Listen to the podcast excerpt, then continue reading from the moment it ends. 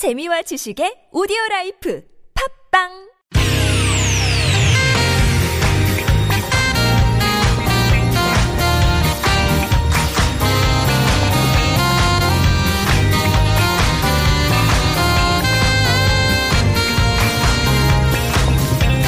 이유가 뭐지? 도대체 뭐 때문에 세상 만사 궁금한 이야기들 꼼꼼하게 들여다봅니다. 최진봉의 왜?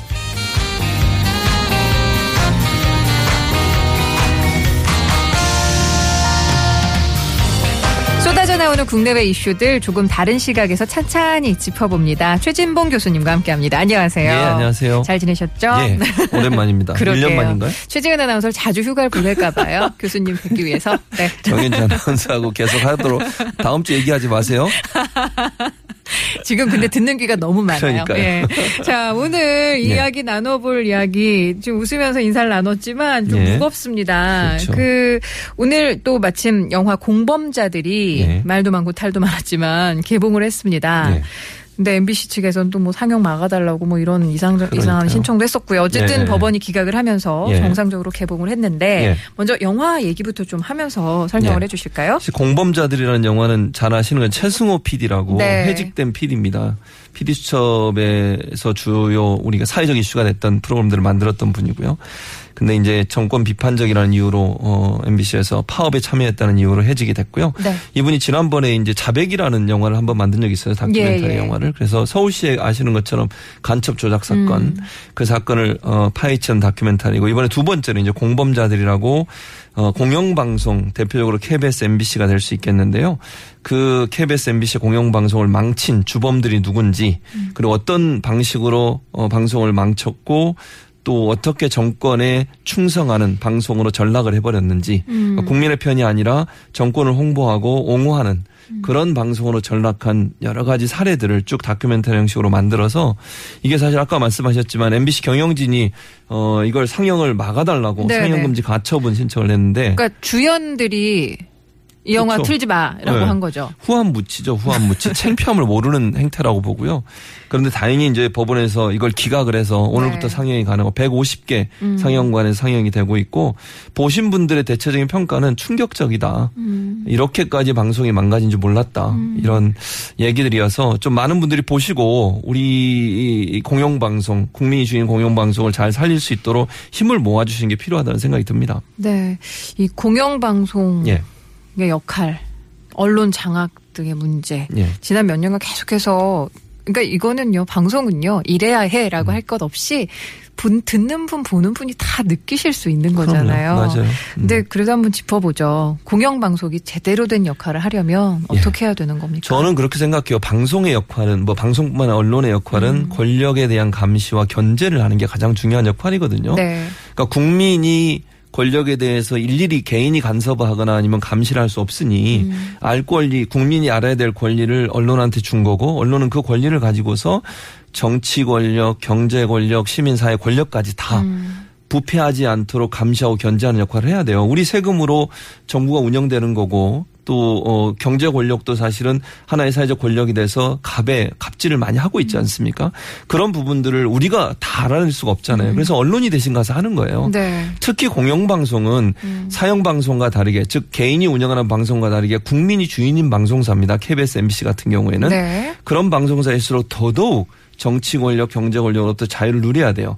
왜냐하면 사기업은 돈을 벌기 위해서 하는 거기 때문에 뭐 상업 방송들 같은 경우에는 그뭐 상업 방송도 그러면 안 되지만 네네. 공영 방송 같은 경우에는 어 국민이 내는 시- 어, 수십 년 운영되는 KBS 같은 경우 또 MBC 같은 경우도 사실은 경제적 이익이 안 나도 음. 그게 논란이 되거나 비판의 대상이 될 이유, 이유는 없거든요. 그래서 그렇죠. 공적 영역에서 국민의 알 권리를 잘 활용해서 음. 정치적으로 부패한 모습이나 경제 권력이 갑질을 하는 행위나 부패한 모습들을 잘 밝혀내서 국민들한테 소상하게 알려주고 그것이 사회적 여론을 형성해서 바로 잡아지는 쪽으로 역할을 하라고 하는 것이 공영방송인데 뭐 지난번 박근혜 최순실 게이트에서 잘 보시는 것처럼 이 감시 역할을 제대로 못한 거죠.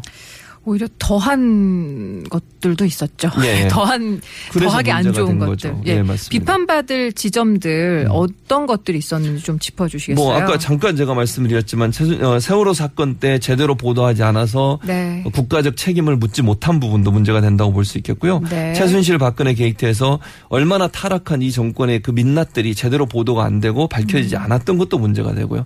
사실 그 뭐 모 방송사에서 태블릿 PC에 관련된 보도하기 전까지는 어, 모 언론사들, 특히 종편이죠. 종편 같은 언론사들은 자료를 갖고 있음에도 불구하고 그걸 보- 보도하지 않았어요. TV 조선이죠. 그렇죠. 예, 얘기를 해도. 되죠. 예. TV 조선. 그 뭐 재승인 심사에서 점수 네. 과락이 나왔는데도 지금도 하고 있죠 방송을. 그러게요. 어쨌든 네. 그런 방송사들 음. 또 사장 뭐 예를 들면 블랙리스트 의혹 같은 경우도 보세요. MBC 같은 경우 블랙리스트 의혹이 생겼는데 그게 뭐냐면 MBC에서 노조 노조 활동을 했거나 이런 사람들을 블랙리스트로 만들어서 방송에서 제외를 시키는 거예요. 네. 아니 공영방송사라고 하는 것이 노조 활동했다고 해서 그 사람을 방송에 제외시키는 말이 됩니까? 있을 수 없는 일이라고 생각이 들고요. 심지어 가장 대표적으로 MBC 같은 게 저는 뭐 KBS보다 MBC가 더 타락했다고 생각을 하는데요. 최순실 박근혜 게이트에서 유일하게 태극기 부대가 가서 박수 쳐주고 응원해준 방송사가 MBC입니다. 이게 무슨 뭔 창피입니까 이게? 그러게요. 그러니까 자기들이 해야 할 올바른 역할을 제대로 하지 못했을 때 국민의 따가운 질책이 온다는 거고 깨달으셔야 되는데 그런 부분들이 제대로 안 된다고 볼 수 있고 그래서 뭐 종편도 나쁘지만 지금은 공영방송이 더 많이 저는 타락했다고 봐요. 이 타락한 공영방송을 배- 제대로 세우는 것이 우리가 반드시 이번 정권에서 이루어야 될 일이라고 생각이 됩니다. 네. 저는 좀 아나운서 얘기로 예. 좀 좁혀가서 저희 네. 이제 아나운서 연합회 뭐 선후배들 다 계시는데요. 내일 아침 8시부터 어, MBC 노조에 속해 있는 아나운서들은 음. 전부 마이크를 스스로 내려놓습니다. 네. 그래서 이게 참 같은 식구인데 어떻게 해야 되나. 바로 옆 동네이기 때문에 마음이 좀 음. 맞아요. 굉장히 무거워요. 예. 근데 이게 권력뿐 아니라 또 자본과의 유착 관계도 굉장히 심각한 것 같은데 아무리 우리가 삼성공화국이라고는 하지만 삼성그룹 미래전략실 그 차장 장충기 전 장충기 차장, 사장, 네, 예, 사장급이죠. 차장 예. 네. 문자를 보고 예.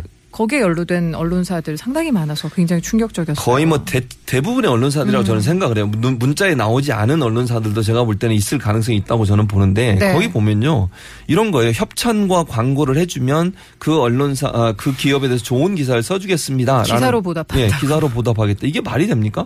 그럼 네. 기사를 돈으로 거래를 하는 거잖아요. 그 네. 언론이 감시 역할을 하는 게 아니라 충실한 개의 역할을 하는 거예요. 음. 그걸 그렇게밖에 볼 수 없는 거 아니겠습니까? 또 개인적인 청탁도 합니다. 자기를 사회이사 시켜달라. 또 자기 뭐 친척이나 아들을 회사에 입사시켜달라. 이런 요구도 하고요. 그러니까 결국은요, 언론이 경제 권력의 신용 노릇을 하는 거죠. 그러니까 적당히 주고받기를 하는 거 아니겠습니까? 그런 관계가 형성되고 골프 치러 같이 다니고 이러면서 어떻게 그 권력에 대해서 비판적 입장을 설 수가 있겠습니까? 아니 특정 이익을 받고 기자나 아니면 부장이나 아니면 논설위원이 그런 이익을 받고 그 언론사 아, 그 기업에 대해서 제대로 된 비판을 할 수 없게 되는 그런 문제가 발생하는 것이니까 이거는 권력과 언론의 유착뿐만 아니라 경제 권력과 언론의 유착 유착도 아주 중요한 문제라고 보고요. 대체적으로 보면 선진국으로 가면 갈수록 정치 권력으로부터의 독립보다는 경제 권력으로부터 독립을 더 많이 외칩니다. 왜냐하면 타락하는 방법이 언론이 타락하는 중요한 계기 중에 하나가 뭐냐면요. 경제 권력으로부터의 타락이에요. 지금처럼 이렇게 우리나라는 이제 광고 시장이 엄청나게 치열하게 지금 방송사들이 많아지면서 네네. 치열해졌지 않습니까?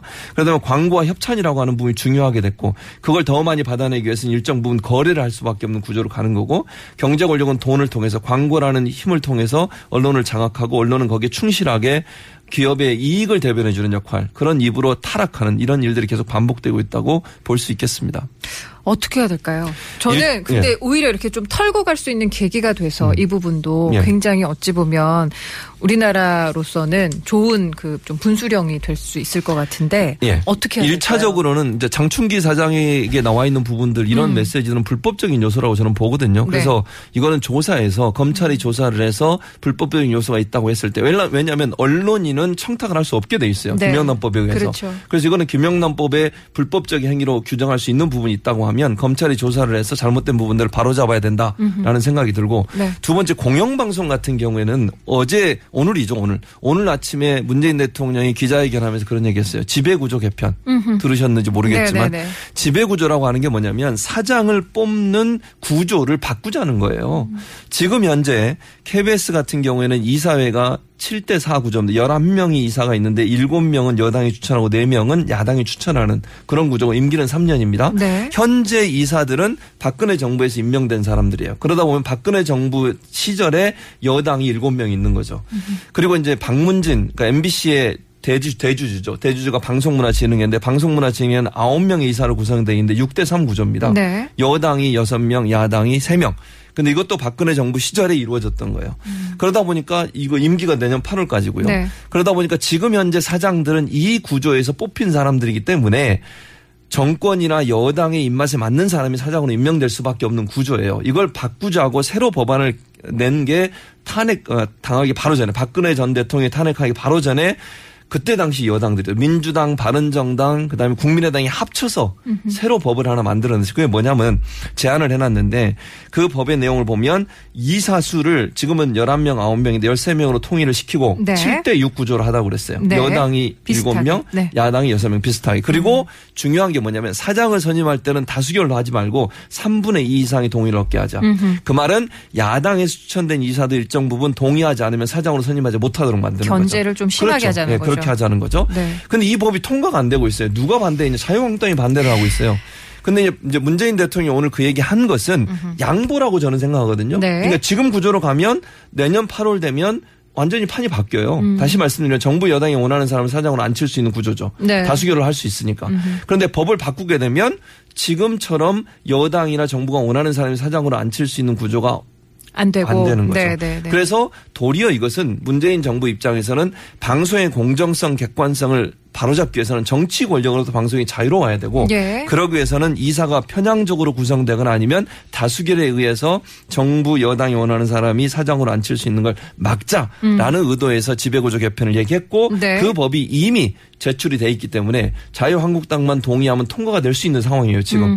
그래서 저- 전향적으로 좀 자유한국당이 좀 이 부분을 본인들한테는 지금 입장에서는 더 유리하게 됐어요. 유리할 수 있죠. 예. 근데 왜 반대하는지 저는 이해를 못 하겠어요.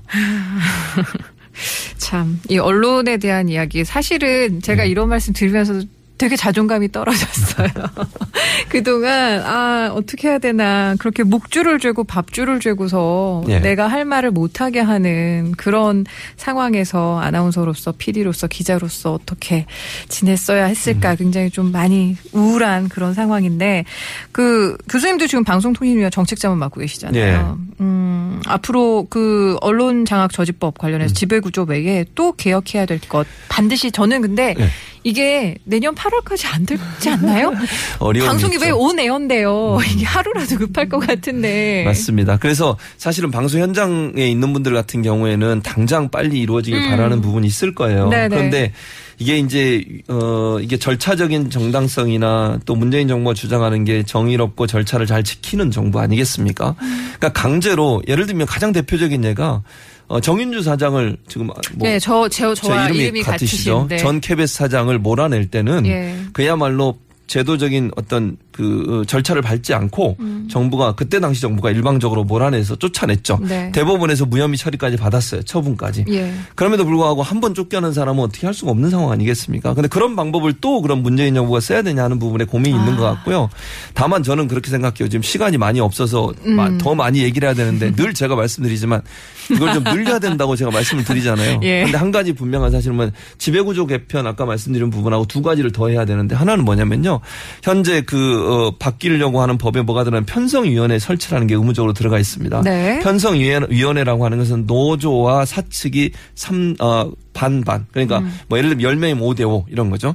노사 동수로 편성위원회를 구성하고 논란이 되는 프로그램의 제작이나 방송 편성에 있어서 두, 그 편성위원회의 동의를 반드시 얻도록 하는 거. 그러니까 예를 들면 이런 거죠. 정부 비판적인 프로그램 만들었는데 경영자 측에서 못, 못 내보내게 하는 거예요. 그랬을 때는 편성위원회가 모여서 회의를 해보자는 거죠. 또한 가지는 보도 책임자를 임명할 때는 반드시 편성위원회 동의를 얻게 하는 거예요. 그래서 일방적으로 경영자층이 자기들이 원하는 사람을 임명할 수 없도록 만드는 것. 또 한 가지는 이사회의 속기록 반드시 공개해야 됩니다. 속기록 공개한다는 건 무슨 의미가 있냐면요. 이사들이 그냥 아무 말 대잔치를 하지 않도록 막는 거예요. 그렇죠. 거기 막말하거든요. 그리고 자기들의 정치적 이념을 막 드러내요. 음. 이사가 공정해야 되는데 그런 부분들을 못하도록 하기 위해서는 이 속기록이 반드시 공개가 돼요. 지금은 이사회에서 결정을 하면 속기록 공개를 안 할 수 있도록 돼 있어요. 그러니까 원칙은 속기록을 공개하지만 이사회 전체가 동의해서 공개할 수 없다 하면 못하게 돼 있거든요. 그러니까 아무 말에 막 하는 거예요. 이번에 속기록 그 일부 어, 네. MBC 노조에서 네. 발표된 걸 보면 이사장이 아주 노골적으로 정치적 편향성을 드러낸 속기록의 내용이 밝혀졌잖아요. 그걸 지금 못하게 돼 있단 말이에요. 네. 그래서 조금 더 전향적으로 속기록 전부를 공개할 수 있도록 하는 법적 장치를 만들어야 된다. 음. 그래야만 이사들이 책임 있는 발언을 할 것이고요. 이사들이 국민을 두려워할 수 있는 그런 자세로 일을 할 수 있다는 점에서 이 두 가지를 함께 포함시켜서 그러니까 지배구조 개편 편성위원회 설치 그리고 속기록 개방 아, 공개 음. 네. 개방이 아니라 공개죠. 이세 가지가 반드시 함께 이루어져야 한다는 생각이 듭니다. 네. 알겠습니다. 아, 근데 어, 좀 좋아질 수 있겠죠? 좋아지는 일밖에 안 남았겠죠? 뭐 문재인 정부가 네. 반드시 이뤄낼 것으로 생각하고 제가 개인적으로 방통위원장을 잘 아는데요. 네. 그분은 반드시 이뤄낼 겁니다. 아. 제가 또 도움이 된다면 도울 것이고요. 예, 알겠습니다. 예. 든든한 우군을 얻은 것 같아서 감사합니다. 감사합니다. 예. 오늘 최준봉 교수님과 함께 최준봉의 왜 함께 했습니다. 고맙습니다. 네, 감사합니다.